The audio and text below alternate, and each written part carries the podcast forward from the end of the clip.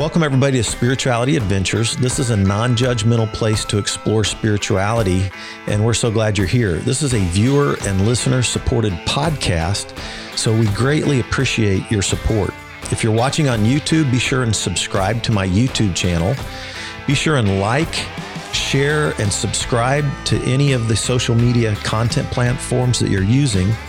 And then if you go to our website, spiritualityadventures.com, you can make a one time donation or with a monthly subscription, you'll gain access to our bonus content. We greatly appreciate it.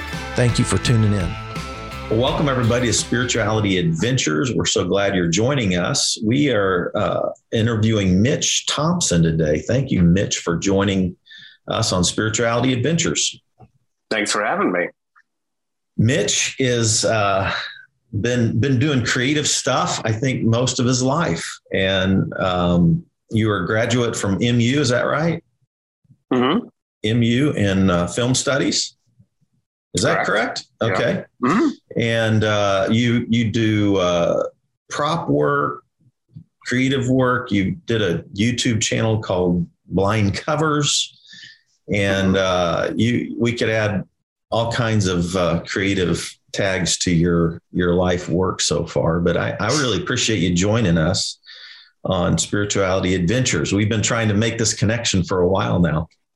Yeah, I, I, have been a elusive. I've, I've always heard uh, you you have to make a, a podcast host want it a little to to make sure that you're really that that guest, but all right. Well, also just bad at responding to texts. So. Oh, there we go. But I, well, I, like the the first makes it sound more mysterious. Yeah. Well, you it, you did it. It worked. yeah. So you're, and you're here. We made it. So yeah. Good job.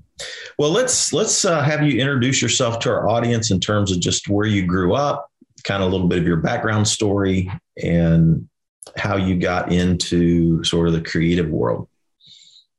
Yeah. Um, uh, so I'm from uh, Gladstone, Missouri, which is just sort of like north of the river, very suburban.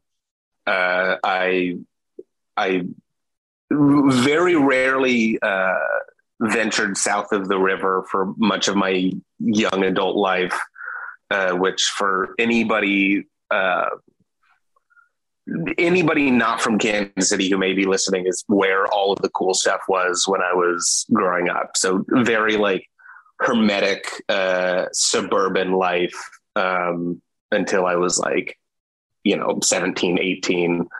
Um, uh, yeah, as, as far as like creativity goes, um, I don't know really where that started other than just kind of uh, being a very like quiet in my head kid who like spent most of my time either like thinking or playing video games. Um, basically, I, I didn't like running, so that made my options kind of limited. Um, and had, had, had to find some other outlets for any energy I had. So you're like, you mean like running in sense of all things sports? Is that what you mean? Yeah, like- just being outside, being, uh, moving my body, uh, more than like a couple feet at a time. It, it just wasn't my, wasn't my forte. Um, I, yeah, I, I, I much preferred being posted like nine inches from my television um, taking in as much uh, as many flashing lights as I could. What's your three most recent listens to music? How are you listening to music? What are you listening to lately? Ooh, um, I've been on a real Mountain Goats kick. I'm kind of always on a Mountain Goats kick, uh, but um, I've been a friend of mine is like wanted an introduction to their music, so I put together like a, a playlist of sort of their greatest hits. So I've been um, going through that. Um, uh, I've been in a real uh, roots mood lately. Um, I think like Questlove doing a lot of interviews for Summer of Soul has got me kind of back into listening to them. So um, I, they actually did um, a live album in I think Sweden that's really great. That I've been hmm. listening to that a whole lot. Um, and then uh, I'm actually looking uh, uh, on my turntable right now. I have uh, the Atomic Blonde soundtrack, which, uh, yeah, j- just great, like 80s new wave, like post punk, yeah. like, like kind of like foggy Berlin music. So, you know, it's funny. I, because I'm a seven, you know, I, I grew up in the 70s on prog rock. And oh, yeah. yeah, but and then the 80s when everything went to hair band metal, you know, I mean, I just didn't really get into that scene so much, you know, Mhm. the glam band, hair band stuff. But the the that that what you just named that that scene in the 80s was kind of kind of where I found myself following Yeah. music. Yeah. Mhm. Yeah. Well, cool. Um, what are you currently reading or how do you consume information? If it's podcasts or Mhm. whatever, how do you, what are you listening to or reading lately? Like I mean, information. podcast is a way bigger uh, question. I I have been like getting into reading more. Um, I uh, I just finished. Uh, I never read The Hobbit, so I just read through that. Um, Wow. And I had also never read any uh, Kurt Vonnegut. So Oh. I'm uh, both of these were just sort of like saw them at like a like a dusty bookstore for 25 cents. I was like, you know what, I should finally read this. Which, which Um, Vonnegut book did you pick up? Uh, Breakfast of Champions. So Okay. it started with the like uh, like English 101 freshman year Huh. pick, but but it, you know it it hit me. I was just like, oh yeah, no, there's a reason this is like. Uh, I, I guess like the everybody's intro to postmodernism almost Yeah. it seems like No, no, I've cool. been loving it. And then podcasts is, uh, we could do a whole episode alone on what I'm listening to, but um, like the big one, I have like a couple tracks of like my like film shows, uh, Filmspotting out of Chicago was basically like my film school. Like I, have been listening since like 2006, like in high Mhm. school. It was like my introduction to like world cinema and kind of like thinking deeply about film. Um, and more recently, uh, Blank Check, which is kind of like the, um, it's like comedy meets serious film criticism and Hmm. like uh um, they do basically mini series on a filmmaker at a time. Um, and it that that's kind of the show that like single-handed me got me single-handedly like got me through the pandemic. Um, so big fan of that. And then like design podcasts like 99% invisible um, Team Deakins which is uh, roger deakins and his wife talking to other like um, filmmakers and like film professionals and Yeah. kind of like just uh about working in the industry and it, it, it's one of the best reflections I've heard of Yeah. like working in film. Cool. Cool.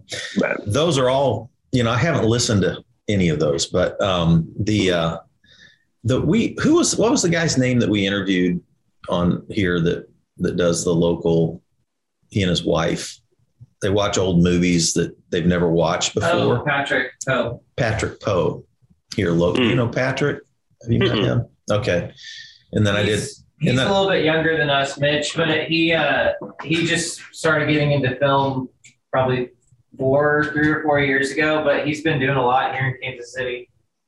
oh, cool. local guy, and it's kind of a fun podcast. I mean, he and, he and his wife just watch old movies that they've never watched. They're kind of like like sort of iconic movies, Mhm. and and uh, and then they but it, they they dive pretty deep on it, but still have a lot of Yeah. fun. And then I also interviewed uh, Adam Roberts at uh, Screenland Armour. He Mm. runs Screenland, and then he he does a a film uh, thing in April. Isn't that coming up here in April? Panic Fest is getting ready. Panic happen, Fest? Yeah.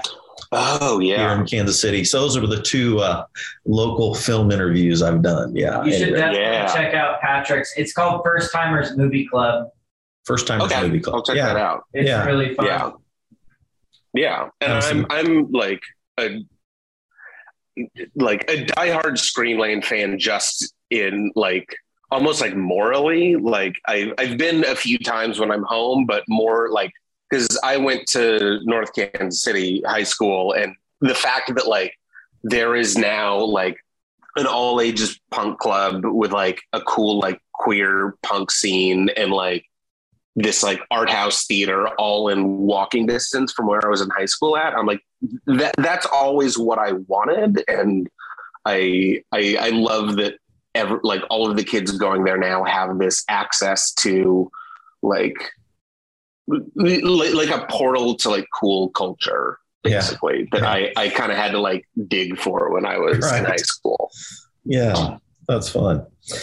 All right, what's the craziest thing you've ever done in Kansas City since you're a Kansas City kid, you know? Ooh, crazy fun, Kansas- crazy, yeah, whatever. Crazy get you in jail, any of those. I I mean uh, I mean, there's an answer to that one. Like I, when I was, I, I was a very like buttoned up kid. Like I, I was terrified of breaking the rules. Um, I guess the one exception is when I stole like thousands of dollars of video games when I was working at GameStop. Um, uh, I, yeah, I like right at actually, I was still in high school, but um, yeah, just stole so much and they uh, ended up getting caught and uh, you know not great but uh, I, I, had some good times with those video games though. I think that's how i got oblivion. Yeah. Oh okay. Well that counts. All right. Good yeah. all right. But otherwise not a lot of like yeah, I didn't have like an adventuresome like teen years. Yeah. Other than yeah. Well, okay. So there was a, a, mutual friend of ours, and this is also like the nerdiest setup to like a like a fun teen prank story. Uh, we were on an improv team, and we were upset that our friend uh, was skipping improv practice to hang out with his girlfriend. Uh, which very on brand for me. Um, so we decided to uh, go to all of the local barbershops and ask for their uh, trash cans full of hair. And uh, we filled the um, uh, bed of his truck with hair. Oh my god! Uh, thinking like, oh, it's like a fun prank, uh, and uh, he didn't agree. And, and, like as soon as he came out and got really upset, like we very quickly sobered up and it was like, no, that was weird. That was that was weird and mean to do. um, but yeah, did he did he slap you? No, but he he he got very huffy about it. I I'm still haven't gotten over the Oscars, you know. So anyway. Yeah. I mean, as right. as a culture, we may never.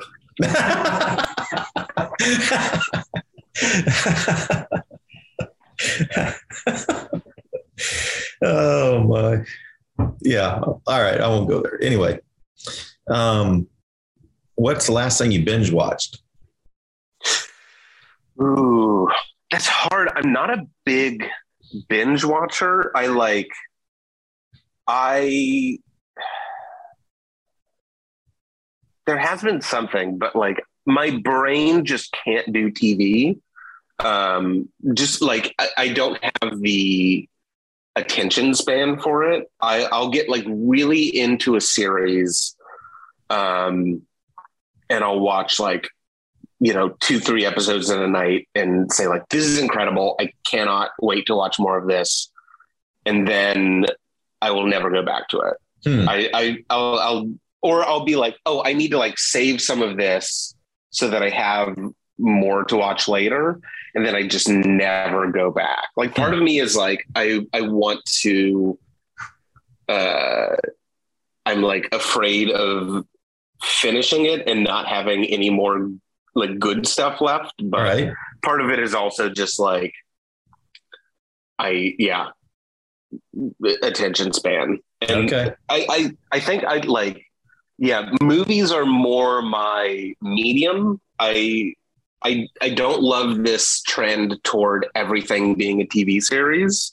Mm. Um, I think uh, there is there's a real art form to being able to like tell a complete story in one work in like Mhm. one sitting Mhm. um like having having a complete character arc and like once like some of these stories once you start dragging them out to like eight ten hours it's there's there's like a point where you're like really getting able to spend more time with you know characters and sit in how they're feeling but then you start stretching it a little further and it's like this didn't need to be 10 hours just like a lot of movies i'm like this doesn't need to be two and a half hours like Mhm. you you can do so much in 90 minutes Mhm. but Yeah. yeah That's interesting. Um, I, I hear people on you know on both sides of that. Um, but I, I've been reading a gal named Julia Cameron lately who wrote a wrote a book years ago called The Artist's Way that is a uh, kind of like taking the twelve step approach to blocked artist. Oh my God, are you kidding? yeah uh, yeah my my my laptop was literally sitting on a copy of the artist's way that i have been That's uh, crazy. in in process of uh starting for several months now of, it's of like you need to let me know what you think of it. I'm I'm on she's divided up like a course, like a 12 week course, and I'm on yeah I'm on week eight. And I'm I'm actually working through the whole thing because I'm treating my this whole meltdown of my life kind of like a creative recovery yeah for me.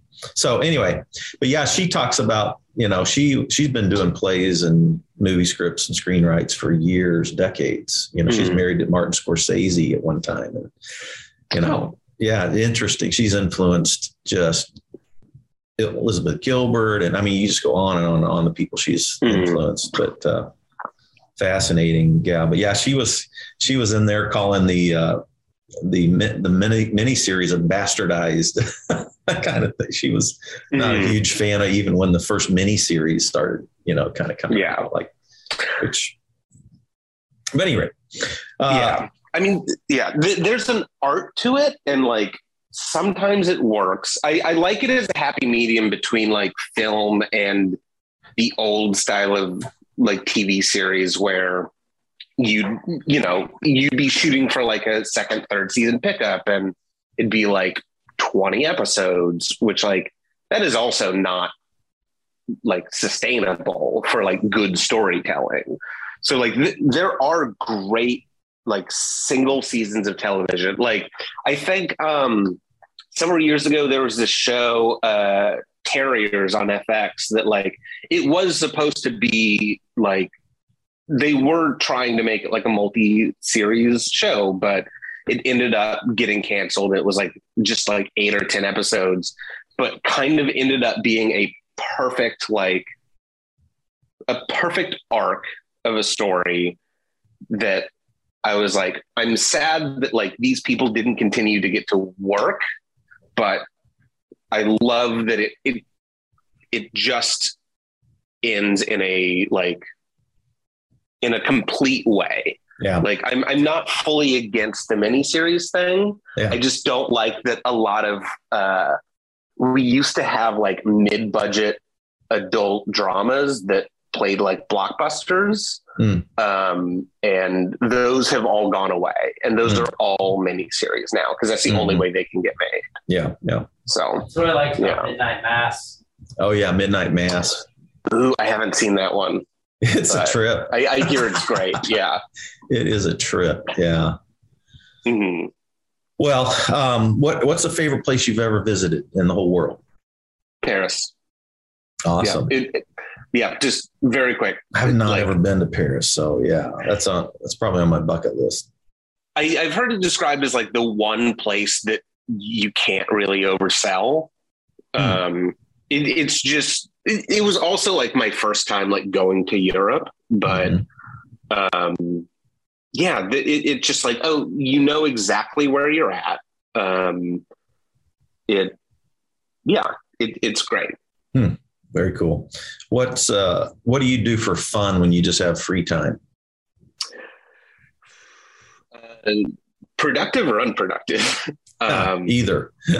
What's fun? Um, on a good day, I will just kind of take my camera and go to a part of the city that I don't go to normally and walk around. Um, that's like, that's my, uh,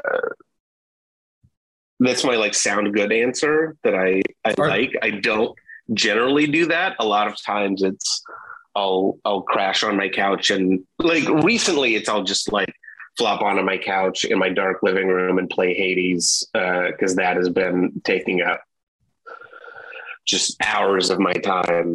Um, but yeah, are the pictures on your Instagram like from doing those kind of mm-hmm. forays into yeah. the city? Yeah, there's some cool yeah. pictures on there. I like.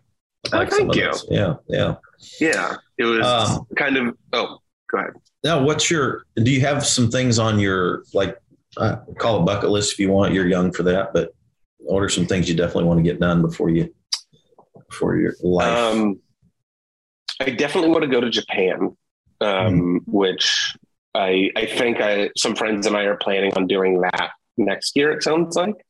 Um, yeah, like the the easy one is just travel more and yeah. like um, I yeah there there are a lot of places I want to see a lot of um, yeah, that, that's the the big boring answer. But yeah, I like yeah. that. What's uh what's your most embarrassing moment? I mean, how much time do we have? Funny, embarrassing um, could be. yeah, that have to be. Um, I'm weirdly hitting a block. I, I think because like there's so much stuff that comes to, that could come to mind. Um, let's come back to that. Okay. I need to I need to think All right. on that for a second. What about do you do you believe in aliens? Um broadly, yes. Uh, that we can interact with, probably not. But it, it's one of those things that it's kind of fun to to dabble in believing every now and then. Like I you know, I, I like a good UFO story as much as anybody. Sure. once once my like critical mind gets a hold of it, I'm a little more skeptical, but it, yeah. it, it's fun to believe. Sure. So, what drew you to um, film studies at, at MU? Like, what, what, like, because you're watching video games. How do you get from video games to uh, wanting to do a major in film study? Well, so I actually originally went to Mizzou uh, for journalism. Um, specifically, uh, I wanted to be um, like a video games journalist because, like, this was, um, I guess, backing up into high school. Like right when iTunes first added podcasts, um, I uh, got very curious and like back then it was literally just like you know, people in their living room kind of trying to like self-produce these little um, uh, almost like public access radio shows mm-hmm. um, which uh, i loved because like that's when i was like like mowing yards for money in the summers so i would just like download all of these like weird nascent podcasts and listen to those while I was mowing. Um, and that was kind of my exposure to like kind kind of my like big exposure to like thinking about art in different ways.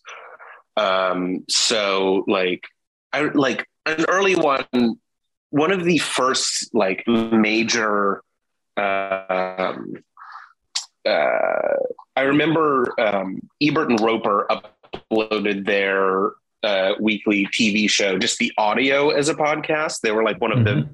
the very like early, um, yeah, uh, people to buy into that, and so that was kind of a an outlet for me to yeah sort I of discover to that one. Yeah. Oh yeah. yeah. Yeah. Yeah. That was fun. Yeah. And then um uh like right around that time uh when I was in middle school, they would upload or no, um, the school just got free bundles of newspapers for the students to read, just kind of as a like, I don't know if it was like an official program or we could just like walk into our homeroom and grab the um, Kansas City Star. And I would always like pull out the on Thursdays, they had the FYI like arts and culture section. And I would just read all of the reviews for the movies coming out that week. Mhm. Um, which like was mostly the big releases, but every once in a while there would be some like weird indie film that Mhm. just the concept that it's like, oh, this is a this is something I'd never heard before, but this Mhm. person really likes it and vouches for it. Um, so those kind of both like spark that like curiosity about art and specifically film. Mm. But then um I was also uh, into uh, video game podcasts. So like um, there, uh, there's this one called Team Fremont Live, which was literally just like three dudes in Minneapolis getting together and like having beers and talking about video games.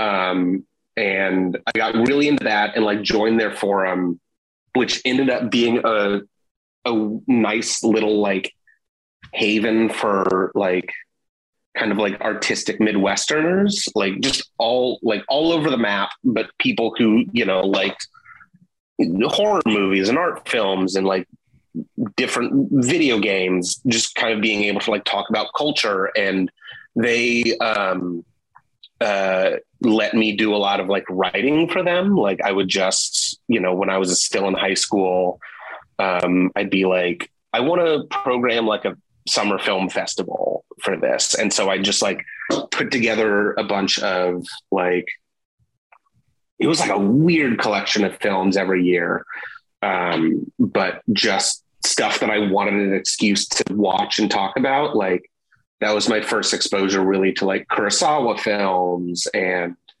um just basically anything that i had heard like this is good and like you should like uh, engage with this in some way. Hmm.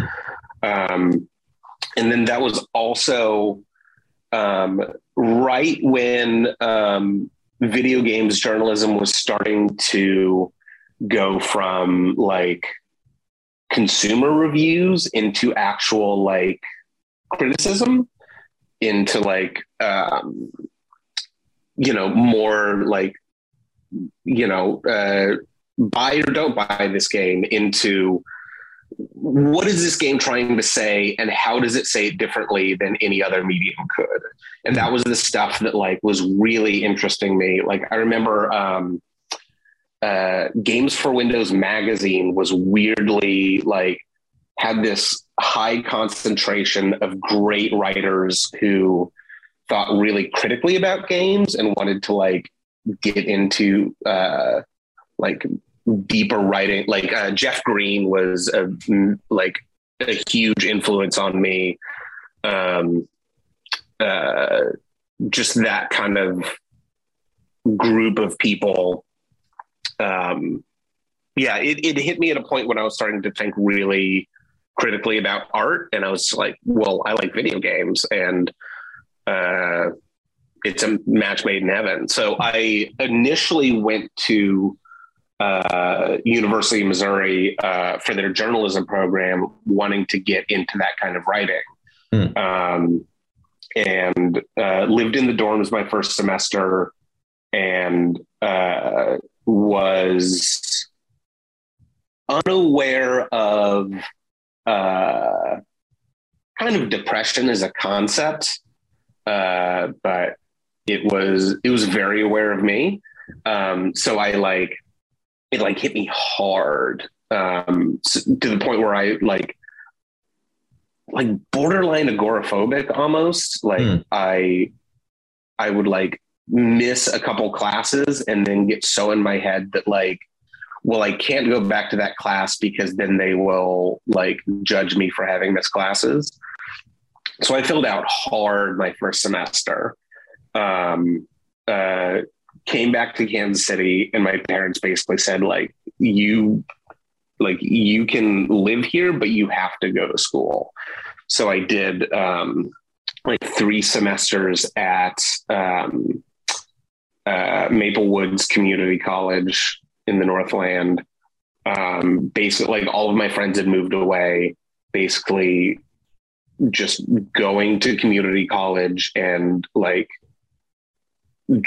like at that point my basically my only uh, outlet was driving around town to like just exploring parts of the city I had never been to before and listening to podcasts and like mm-hmm. listening to music and like cycling between those. And so I listened to a lot of um, Filmspotting was one of my that was basically my film school. Um, I had been listening to it since high school, but um, they're now like uh, on like NPR through um, uh, WBEZ out of Chicago, and just kind of this like uh, like they've kind of become like one of the modern greats of like popular film criticism, but they were my introduction to so much stuff and just being able to um yeah like despite my like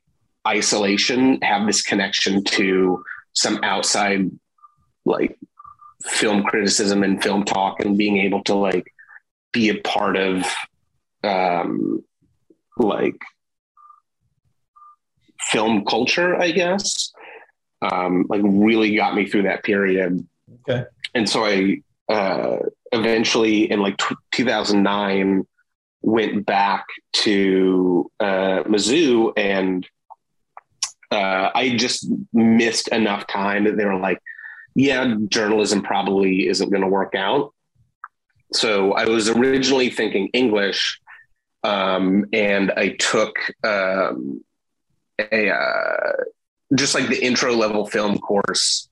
Um, and it kind of changed my life. Um, I mean, like that, that's saying it very broadly, but, um, uh, being able to like take everything that I had been engaging with on my own mm-hmm. and, um, being able to like discuss it with other people and, uh, it, it just very much like opened me up. Um, and I remember they, I was, I think I was, I was in the first class to graduate with a film studies major.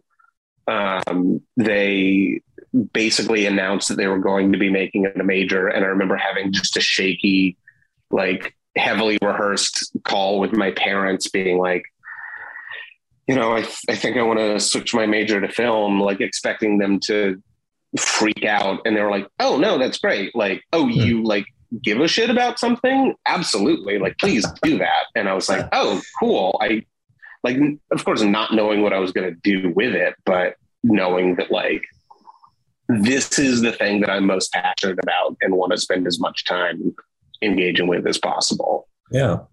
Cool.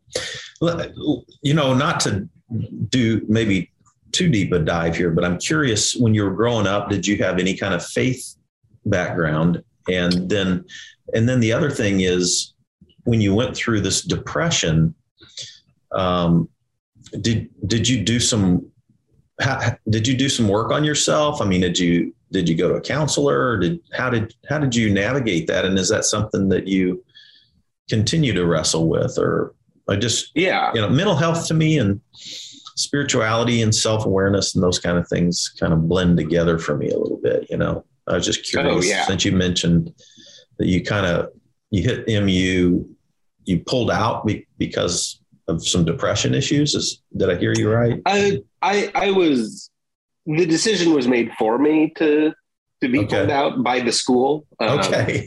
uh, yeah. No. I. But but what created that was some depression issues. So. Yeah, right? which started to to pop up in uh, like my senior year of high school, which mm-hmm. I think was written off as just like burnout and senioritis. Um, but like looking back, it's like, no, that was clinical depression. Um, okay. But um, like weirdly, again, like the thing that helped me start to reckon with it most was podcasts, Okay. um, which I wouldn't like, I wouldn't say to anybody out there struggling, like, podcasts will fix you, because that wasn't the case for me. But like, um, I like discovered a couple, um, not like self help mental health podcasts, but um, the um, mental illness happy hour was a big one, which was basically just comedians and other podcasters I liked talking about their experiences with mental illness. Hmm. Um, and more than anything, it was a means of um, like naming what I had Yeah. and hearing other people's experiences with it and Mhm. like realizing that it was like survivable and navigable.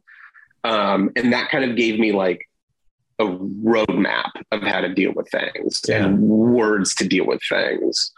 Um, I did eventually like get into therapy, which was like hugely successful and like Mm. got on medication, which was phenomenal. Like, Mhm.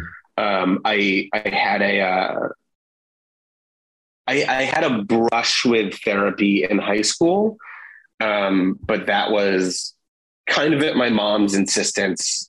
Her being like, "Your grades are struggling. You need to like see somebody about this." Uh, and my my only therapy session in high school, she sat in on, and it was basically her telling the therapist like everything I needed to work on, and it, it was very like out of my hands. Um, so, which uh, I'm sure she is mortified hearing me tell that story, but I I bring it up any chance that I can. Um. But no, like it that was the way like she knew to deal with it because Mhm. um, I don't I don't know if many of you uh, or many of your guests have noticed this, but uh, culturally, the Midwest is not great at naming and dealing with uh, mental illness historically. Um, it's getting better, but I I just looking back through um, like my family history and family histories of people I know, like Mhm. it's it's very much this culture of that's just how it is, and you got to deal with it. Right. You got to or not not deal with it, but you Yeah. got to get over it. yeah. Um, Yeah. I mean, my generation really didn't go to counseling or Yeah. therapy or anything like that. And I, Yeah. I only, I only came to it late, you know, in my life. And I'm so thankful for it. And I talk about it and I talk about all, everything I've gone through and the meltdown I went through and all that. Because um, not just for me, but for I think it helps other people to hear those stories and hear how people get through it. So just like you were listening to podcasts and people were being open about, you know, their own struggles, it it helped you, right? oh, 100 percent. You know, Yeah, So and it- I- yeah. it- and so I I think there's something when people are willing and comfortable to talk about some of these issues. I think it's always helpful to a listener somewhere. You never know where. You know. Yeah, I and like I that experience made me like just a huge vocal like shouting from the rooftops advocate of like just talk about your shit like right. Right. just uh yeah and not even like as a prescriptive thing like not everybody can but I know that I can so Yeah. I will until people tell me to stop like um yeah what was your any kind of faith background at all? Did you guys did your family grow up in any have any faith traditions that they followed or anything like that? Yes. Um, I, I grew up Methodist, um, but it, it was always kind of just the thing we had to do on Sundays. Um, I didn't really uh, like feel much engagement or connection to it when I was a kid. Um, I remember I, I have no conception of like what age I was at any point in my childhood, re, recapping stories. But at one point when I was young, I was at church and um, Like my mind would always wander. Uh, and th- there's one time everybody was doing some recitation or singing or something. And I like got really freaked out by it. Like I, I remember looking around at everybody like chanting or singing something together and just being like, this is weird. And like, and specifically having the thought because I was so afraid of like the devil in the apocalypse, just as like nebulous, vague forces. Like it was to my core terrified. Um, but I, I remember I was like, if if people were doing this for the devil, it would be the scariest thing in the world. So why is this normal? Like not understanding like that. Yeah, j- just looking around as a kid and seeing everyone doing the same thing at the same time, like seemingly also unfeeling, like because a lot of times when you're at that kind of church and people are just doing the same recitations over and over it's almost like a muscle memory. Like you're not like engaging with what you're saying.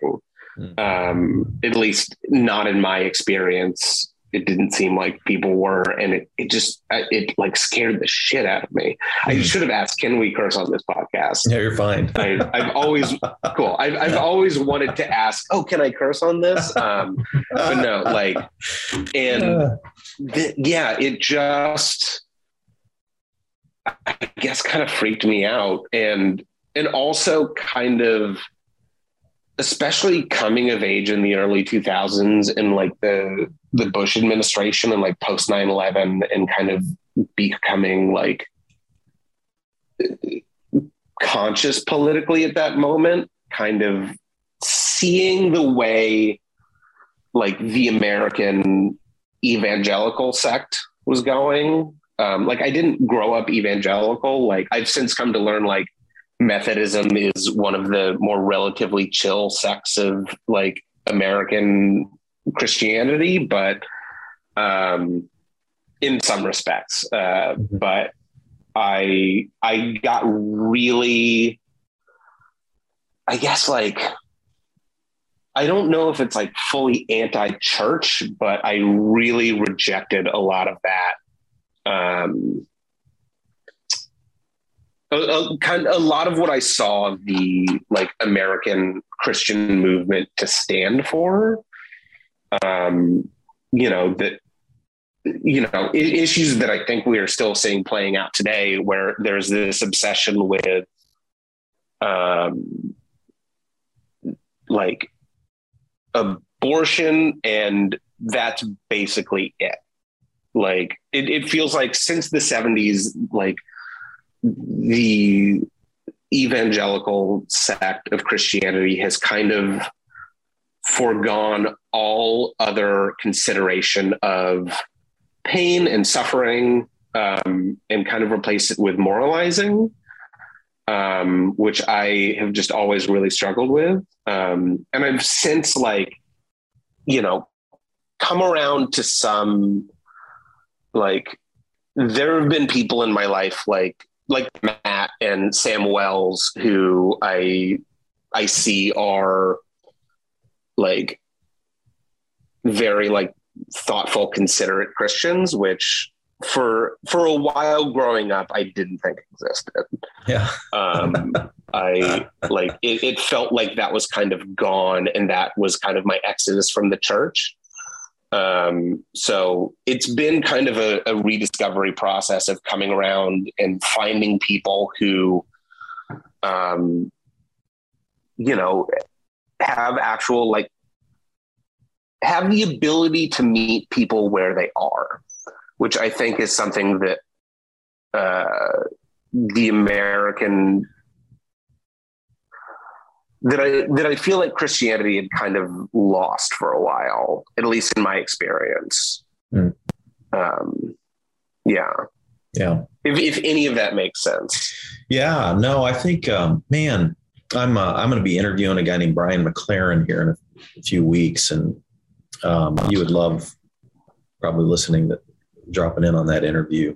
uh, because Yeah. his his critique of you know the evangelical church and and then where to go from here kind of a deal because still still very much a person of faith but um Mhm. yeah i mean you know you're i i think definitely the evangelical church became a one issue politically kind of organization which um Yeah. which honestly i think you know in it, it's gonna it's gonna have to change um and uh oh yeah. I i i don't i wouldn't disagree with your critique though. Uh i think i Yeah. think there's some real truth in what you just said. So so let's talk about you know kind of like your your career and you know um what you've done since college. Uh give, give us give us some uh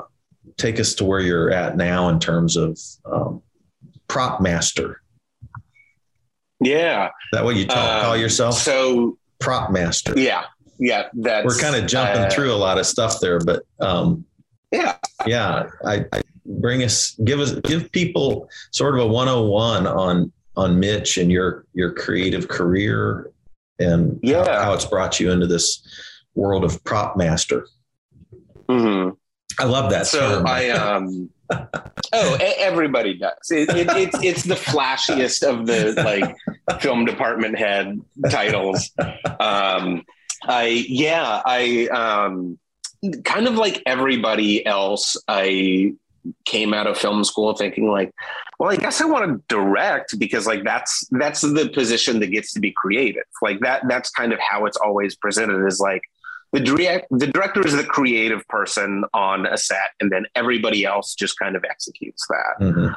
Um, and then I uh, moved out here, and well, and also like while I was at school, like and let's tell our Um, audience like- out here means you moved from kansas city oh, to uh, where in Los Angeles, los Yeah. angeles all Um, right what part of los yeah. angeles uh, North Hollywood, up in the Okay. San Fernando Valley. wow cl- close to close to a couple of the the big studios that people know. Um, I've- but I've- I um, I've toured a few of those just for Yeah. fun, like a Yeah. tourist, you know, like Mhm. a tourist. Yeah. yeah, they're.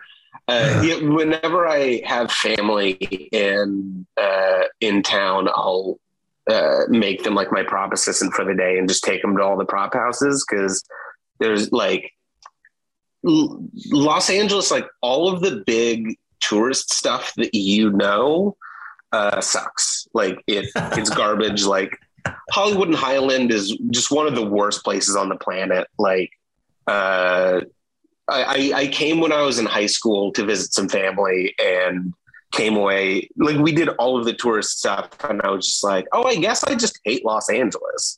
I guess Los Angeles is just like the worst city uh, because it was like we went to Hollywood and Highland, Universal City Walk, um, the Santa Monica Pier, and I was just like, oh, I guess I hate this city.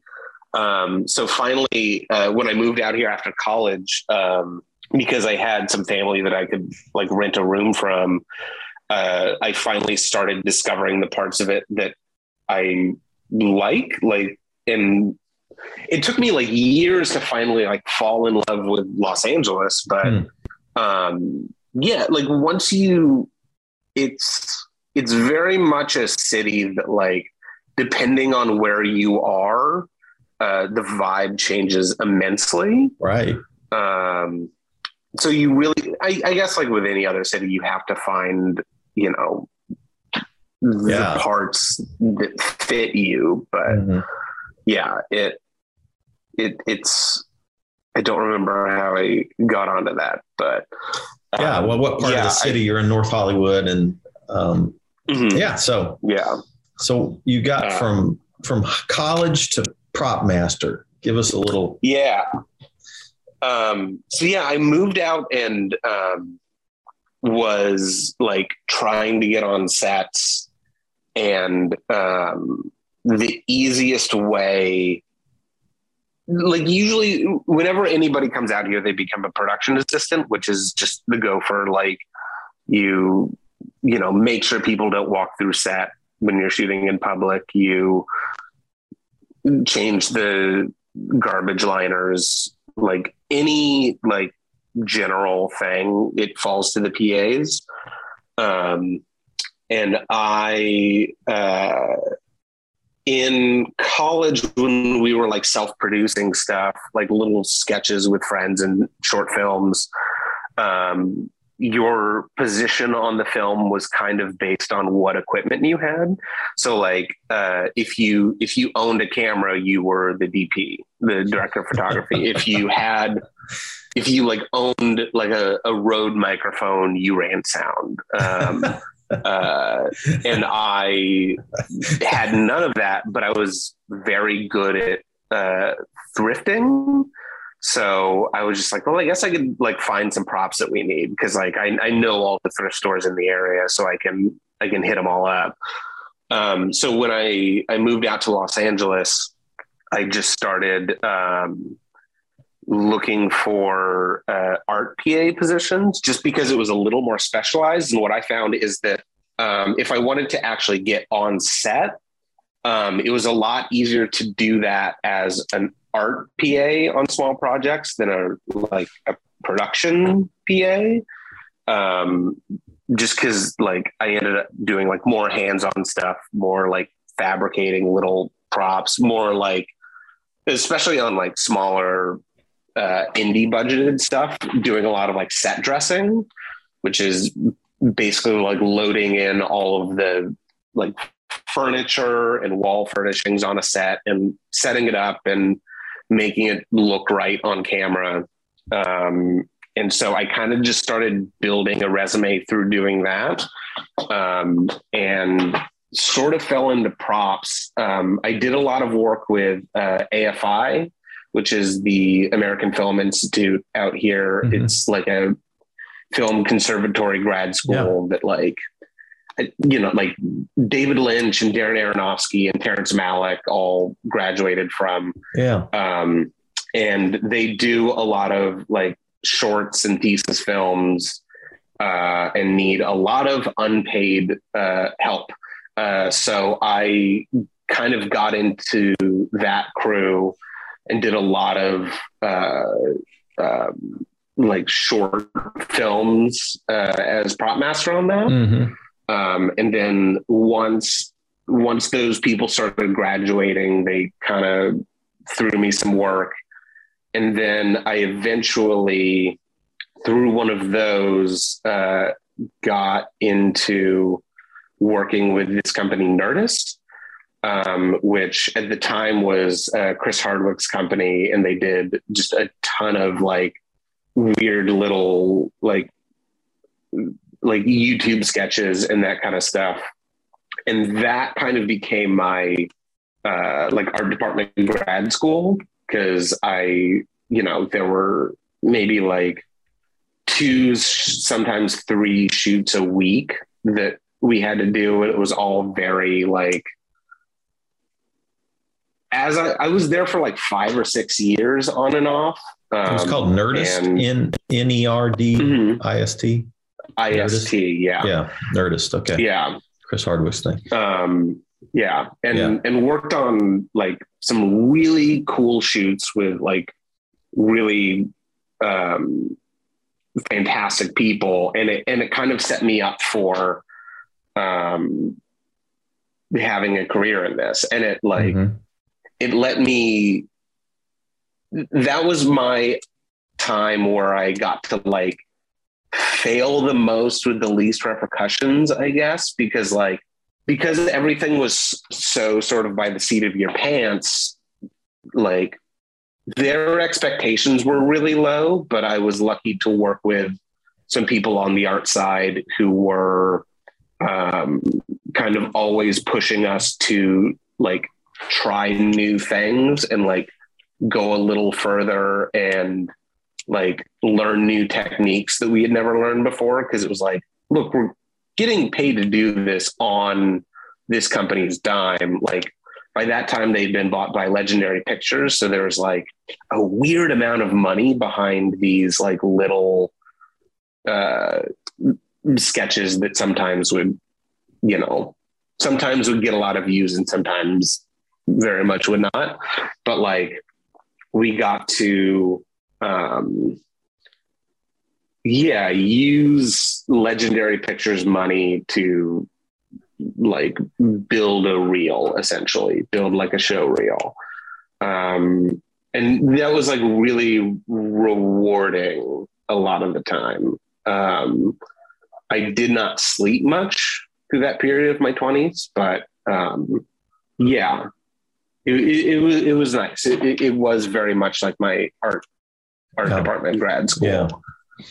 I remember AFI put together like a list of their top 100 films of all time or something mm-hmm. like that, and I remember yeah, like I, I went through that whole. I watched every one of those films at one time, and you know, yeah, tried to. It was kind of fun, just a, a pop a pop version of AFI, I guess. You know that. Mm-hmm. It, it is interesting. Like I grew, I was born in '61, so I grew up in the mm-hmm. '60s and '70s. So like when I watched Mad Men, mm-hmm. um, I mean there were like you know, oh we had that lamp, or oh we had that mm-hmm. chair, or or oh yeah. I remember that lava lamp, or oh I remember you know you just there was just so many objects in that thing that yeah. I was like I like it just, I don't even know where all that shit went. mm-hmm. I mean, yeah. we just cleaned out. My mom and dad moved last year and uh, they were in a house that we were in for 49 years. Can you believe that? And then finally moved out. They're in their 80s, you know. Mm-hmm. And I mean, there was crap that we threw away, but it was literally like going through a time capsule, you know. And uh, it, it just, but yeah, I there's there's fascinating how objects can create emotion mm-hmm. in scenes and connect yeah. people to a scene. It's really interesting. Yeah. Anyway, places, things, that kind of stuff. Well, man, um, how do people? Let's like. So one of the things that Matt worked with you on is called blind covers, mm-hmm. and we've we've introduced. Uh, we we need to kind of wrap up here, but I want to I want to give some people some ways that they can look at some of the work you've done. So, like yeah. blind blind covers would be one. You have a YouTube channel called Blind Covers, and we've interviewed mm-hmm. Sam Wells. We've interviewed, you know, uh, uh, way way back. We've interviewed Matt Pryor. Uh, a number of the people that you you did on the blind covers. We've, mm-hmm. you know, our audience would have uh, heard interviews with so check that out. What's uh, what are other what are some of the other thing ways that people could see some of your work? I mean, that's the biggest one. Uh, I I do some uh, photography on Instagram at R Wiggum, but blind covers is kind of the big one. Um, I'm hope I'm hoping we'll be able to to start making more episodes of those, but um, yeah, basically it's uh, just a, a, show where we we do an interview with an artist and then give them the lyrics to a song they've never heard before, and they have an hour to write a cover of it. Uh, so it's it's kind of a, a, a fly on the wall of uh, creatives working under pressure. Mm-hmm. Um, so it, it kind of gives you a look at you know how they operate as a unit or as an like as an artist like under um, uh, like given certain obstructions, basically. Yeah. Um, and yeah, yeah.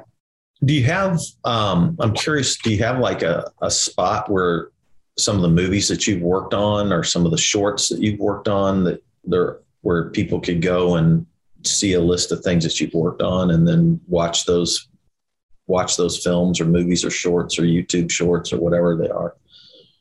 Um, I mean, I'm on IMDb. That that's like the the the most collected list of my projects. Okay, uh, they're, they're, all they're all kind of scattered.